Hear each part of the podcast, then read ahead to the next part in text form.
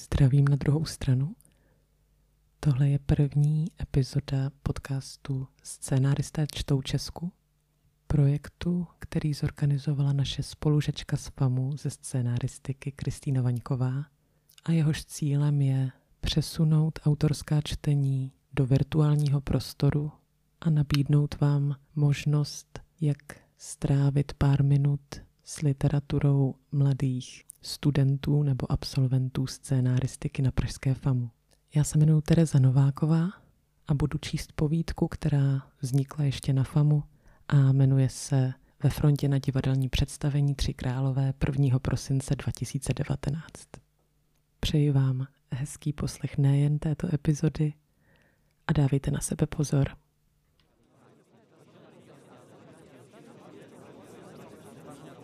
Režisér inscenace Tři králové a zároveň umělecký ředitel divadla stál u vchodu do foaje s dvěma razítky v ruce a rozděloval příchozí do dvou skupin dle obrázků na razítkách. Jedni byli želvy a druzí králíci. Venku před divadlem na Malém náměstí v prosincové klendře stáli herci inscenace stáci obloženými štamprlaty plnými slivovice. Lidé se slivovicí zahřívali, z pusy vyfukovali bílou páru a ruce si třeli o sebe a o ramena svých partnerů a utahovali si šály na krku a stahovali sobě a svým dětem čepice, níž do tváře a dobrá nálada se nesla náměstím i přes zmíněnou tuhou zimu. Režisér inscenace Tři králové a zároveň umělecký ředitel divadla stál u vchodu do foaje. Nebyl to jeho nápad takto stát, ale vzal svou roli statečně. Opravdová výzva je přece něco, co je mě trochu proti srsti, jako stát u vchodu do foaje a přicházet do styku s lidmi, které neznám. Rozdělovat je do dvou skupin, protože takhle jsem to vymyslel. Jedna polovina, že začne ve sklepě a druhá na půdě a potom se obě skupiny vystřídají a nakonec se sejdou v sále, kde si budou moci zaspívat. Vánoce jsou přece hodně o zpívání, napadlo ho. Lidé rádi zpívají, i když často špatně, falešně a mimo rytmus. Lidé rádi zpívají. Co Čech, to muzikant. Každý debil dneska umí sebrat kytaru a vybrnkat pár akordů. Z rozmláceného kostela halajkají z hospod. Skrz pory vypocují alkohol a páchnou. Páchne pak celé náměstí i tramvaje a tramvajové zastávky a jejich obličeje se lesknou potem a vysokým cholesterolem a jejich zvětralými sny. A když mu v kanclu podali několik razítek, aby si vybral, která zvířátka chce, předstíral, že nahmátl jen takhle dobile, ale nebyla to pravda. Želvy jsou pomalá, zvrásněná stvoření, která mu už od mládí připomínala předkošku. A králíci jsou hloupí a dají se sežrat. Schválně tak nesáhnul po koni. Ten se na lidi přece nehodí, ani po kočce. Lidi nejsou kočky, lidi jsou psy, říkal si režisér inscenace Tři králové a zároveň umělecký ředitel divadla. Stál u vchodu do foaje s dvěma razítky v ruce a rozděloval příchozí do dvou skupin. Podle toho, jak moc mu připomínali předkošku, nebo jak moc by si zasloužili sežrat. Na malém náměstíčku před divadlem stál herec, který nabízel divákům štamparlata slivovice a zároveň hrál v inscenaci Tři králové. Nebyl to žádný Míra Donutil ani Barťák. Kromě toho, že byl o 30 let mladší než zmínění pánové, nebyl ani známý a nebyl to ani moc dobrý herec. Byl to ale blondák a těch měli na divadelních školách málo. A blondiáci se na některé role hodí. Hlavně na Němce, nácky a hrubiány protože tmavovlasí antagonisti jsou kliše a od dob Draka Malfoje a taky Heidricha máme nejraději zlé postavy blonděté. Na malém náměstíčku před divadlem stál herec, který nabízel divákům štamprlata slivovice a zároveň hrál v inscenaci Tři králové. Sám nemohl pít. Byl přece v práci. Vyhlížel mezi lidmi svou novou dívku s havraními vlasy, ale bylo to těžké, protože lidé měli čepice a kapuce a byli zachumláni v šálách a v těžkých dlouhých kabátech a jeho nová dívka byla sice hezká, ale obličej měla jako každá jiná docela hezký, ale ničím výrazný. Ani piha, ani velký nos nebo křivá pusa – Celkově taková tuctovka, říkal si. Co já na ní vlastně vidím, říkal si, vždyť je to holka jako každá jiná, dobrý je, že nežárlí a není hysterická, ale co já vím, chodím s ní jenom dva týdny, to se ještě holka nestihla ukázat, to špatný přichází později, to se teprve ukáže. Nakonec to bude stejně hysterka. Já na ně mám smůlu. Postavu má sice pěknou, ale to je taky otázka času. S tím, jak se cpe, to nemůže dopadnout dobře, říkal si. Když byli v restauraci, dala si hranolky a jednou si přidala tatarku. Jo, jednou si přidala tatarku a to jí dostalo už na talíři předtím až dost. Ve frontě do sálu na představení Tři králové stála 60-letá paní v kabátě divně zelené barvy. Trochu si pobrindala límec kabátu, když jedla na náměstí masný bramborák, aby se zahřála, což se snažila zakrýt huňatou šálou, ale šála jí pořád padala a masnou skvrnu by všichni viděli, kdyby jí věnovali pozornost. Ale to nikdo nedělal. Všichni si hleděli svého a starali se jen o sebe a svoje sviště, kterým bylo horko v čepicích a šálách, tady ve foaje, kde se topilo a lidé dýchali a smrdělo to tu skvašenými švestkami. Ve frontě do sálu na představení Tři králové stála 60-letá paní v kabátě divně zelené barvy. Přistoupila k režisérovi inscenace Tři králové a zároveň k uměleckému řediteli divadla. Nevěděla, kdo to je. Znala jméno režiséra inscenace Tři králové a zároveň uměleckého ředitele, ale neznala jeho tvář, takže ho měla za přerostlého a přestárlého uvaděče brigádníka. Trochu chudáka, co musel ještě rozdávat razítko u vchodu do foaje. Podala mu ruku, na kterou dostala razítko králíka. Usmála se, poděkovala, postoupila dál a bylo jí líto, že je v divadle sama, že bude osamělý králík mezi jinými králíky, kteří ale mají sebou partnera, rodiče, dítě nebo alespoň kamarádku. Ona sice partnera měla, ale ten s ní nikam nechodil. Nemohl, byl nemocný a starý, ale i kdyby mohl, stejně by nešel. On na divadlo moc nebyl. A Vánoce měl rád jenom na talíři. A děti byly přerostlí, ty by s ní taky nešly, i kdyby jim zavolala. Ale nechtěla je otravovat, měli svoje problémy, brigády a školu. A otec, otec byl po smrti. Umřel na to, na co málem umřel Verich. Chronická bronchitída pořád slyšela, jak se dusíval ten hrozný zvuk sípání, jak se člověk nemůže pořádně nadechnout. Ten zvuk jí děsil víc než cokoliv jiného. A matka, matka kdysi, když ona byla ještě malá, řekla svým kamarádkám, že na poprví se všechno nepovede. To myslela svoji prvorozenou dceru, svoji jedinou. Milovala svoje druhé dítě, syna, vždycky chtěla syna, sama byla spíš chlap v tom nejhorším, co si pod tím člověk dokáže představit. Ženská to ona moc nebyla, ženská ne. Pane bože, pomyslela si, je tamhle to kundera? Nebyl. Vidí ho všude, jak měl letos těch devadesát. Co by tady dělal, že jo? Ale opotila se to jo. I po té spoustě let by se trochu zastyděla zčervenala by to, byla ještě mladá a zadek se jí vešel do úzkých kalhot.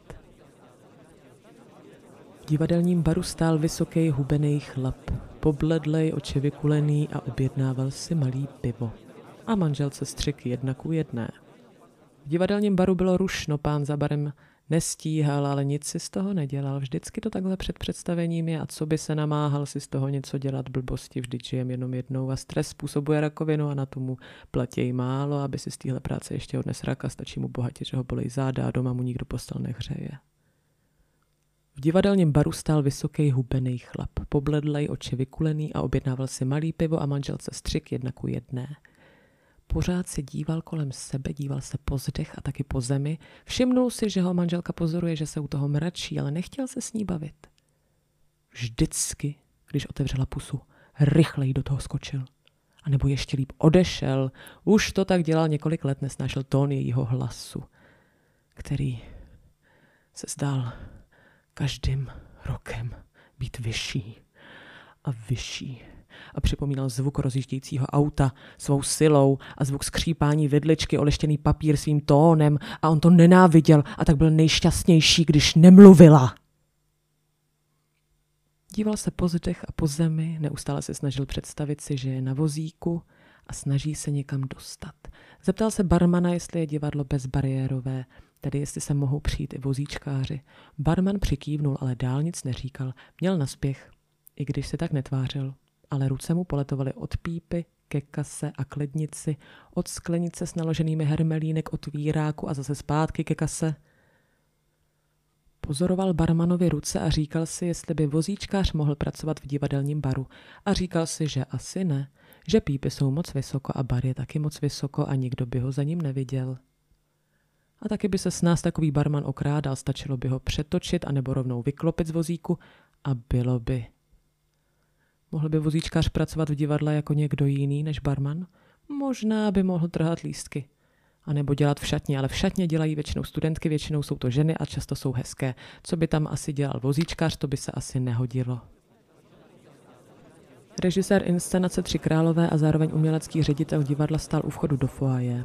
Ruce měl už modro-fialové odrazítkové barvy. Mávnul na jednu z mladých hezkých šatnářek, aby ho vystřídala. On si se nevěděl, že v divadle zaměstnává hezké šatnářky, protože měl raději muže, ale mávnul na jednu z těch šatnářek a řekl jí, že chce čůrat. Nebyla to pravda. Čůrat se mu nechtělo. Přece nemusím lhát, napadlo ho jsem ve svém vlastním divadle. Ale stejně zalhal a stejně čůrat nešel. Šel ven na malé náměstí před divadlem, vzal si od herce panáka Slivovice, vzal si ještě jednoho dalšího, protože panáky to byly malé. Usmál se sám pro sebe, protože provoz divadla platilo město, tedy i ty panáky Slivovice, které rozdávali herci divákům před začátkem představení, platilo město. Usmál se tomu ještě jednou a dal si třetího panáka a rozpomínal se na svoje nejhorší představení, které udělal zde v divadle před řadou let na největší propadá, který vydržel jenom pět repríz a rozpomněl se na ně s láskou, protože to bylo to nejlepší, co kdy udělal. Nemysleli si to diváci, nemysleli si to kritici a ani herci. Ani jeho manželka a děti si to nemysleli, i když děti byly příliš malé, aby to dokázali ocenit. Nemyslela si to ani jeho matka. Nikdo si to nemyslel, jenom on to věděl, že tohle to jedno představení, ve kterém vystoupili dva herci na prázdném jevišti, kde stály jen dva stromy a jedna telefonní budka, taková, jakou už v městech člověk nevidí, protože jednak dneska mají všichni svoje telefony a druhá do těch budek už chodili jenom feťáci. Tak on věděl, že tohle to jedno představení bylo to nejlepší představení, jaké kde udělal. A už čtvrtého panáka se snažil vzpomenout, o čem to představení bylo. A nemohl si vzpomenout, vzpomněl si jenom na to, že to bylo velice dlouhé, levné a velice nedivácké představení. A možná proto ho měl rád, protože on moc neměl rád lidi a nechtěl dělat představení pro lidi, ale spíš pro sebe. A jeho bavilo sedět každou tu jednu reprízu v hledišti a sledovat a dělal to a dělal to s potěšením jak se poutí hlupáci šijou, jak je tlačí zadek a jak se nebaví. To byla královská podívaná, toho moc těšilo. Na malém náměstíčku před divadlem stál herec, který nabízel divákům štamprlata Slivovice a zároveň hrál v inscenaci Tři králové.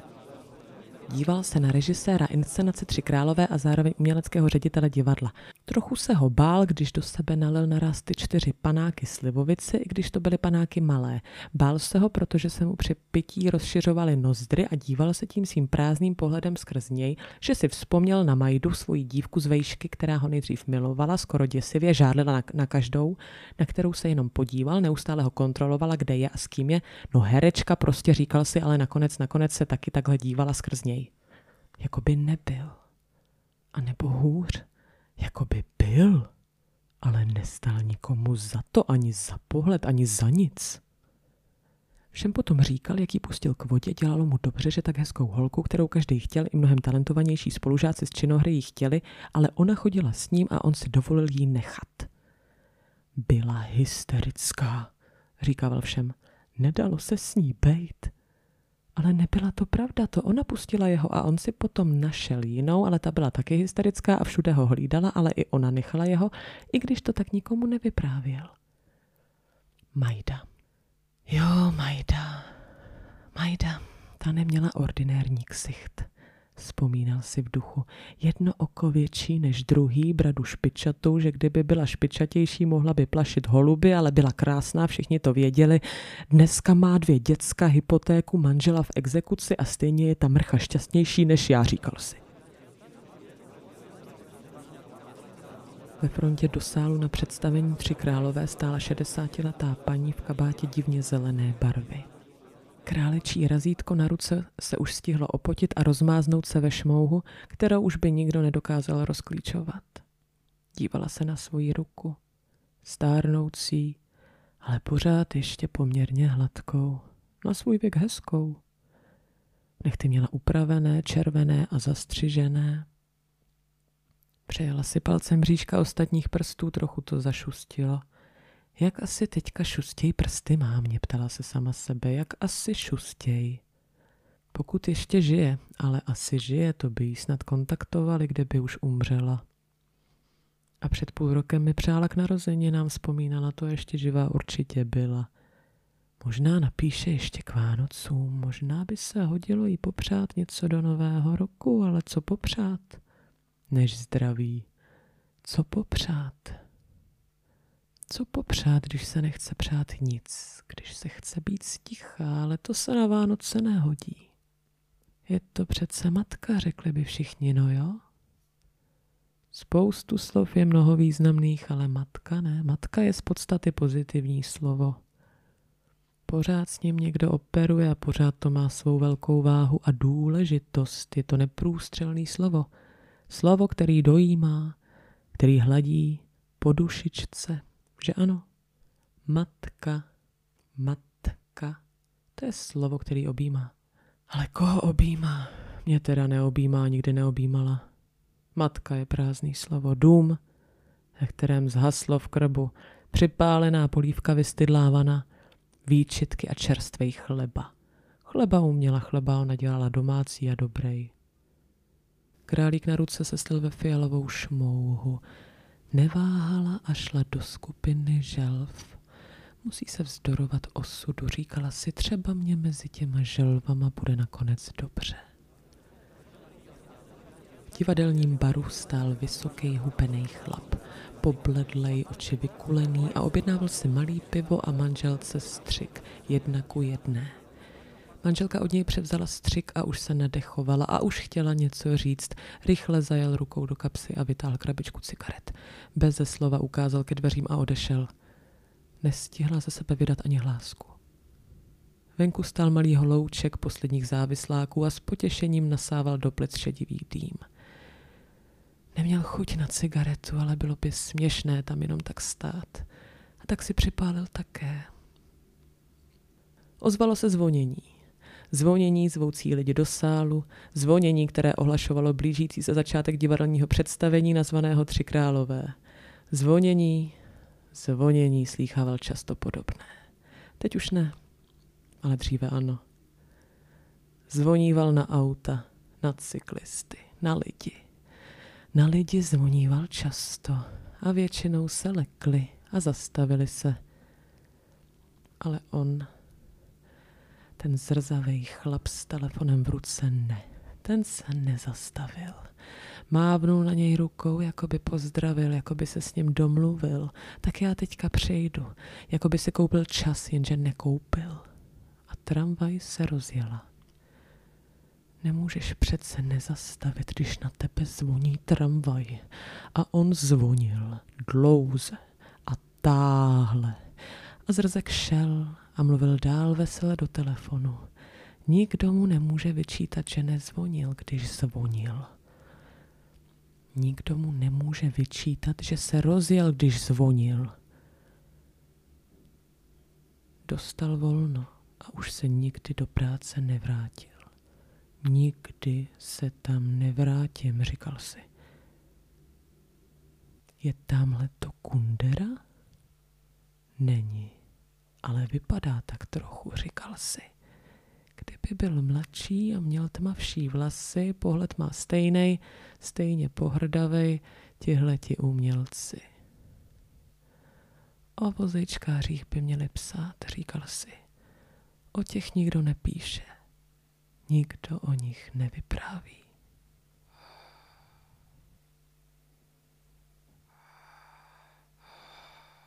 Děkuji za pozornost.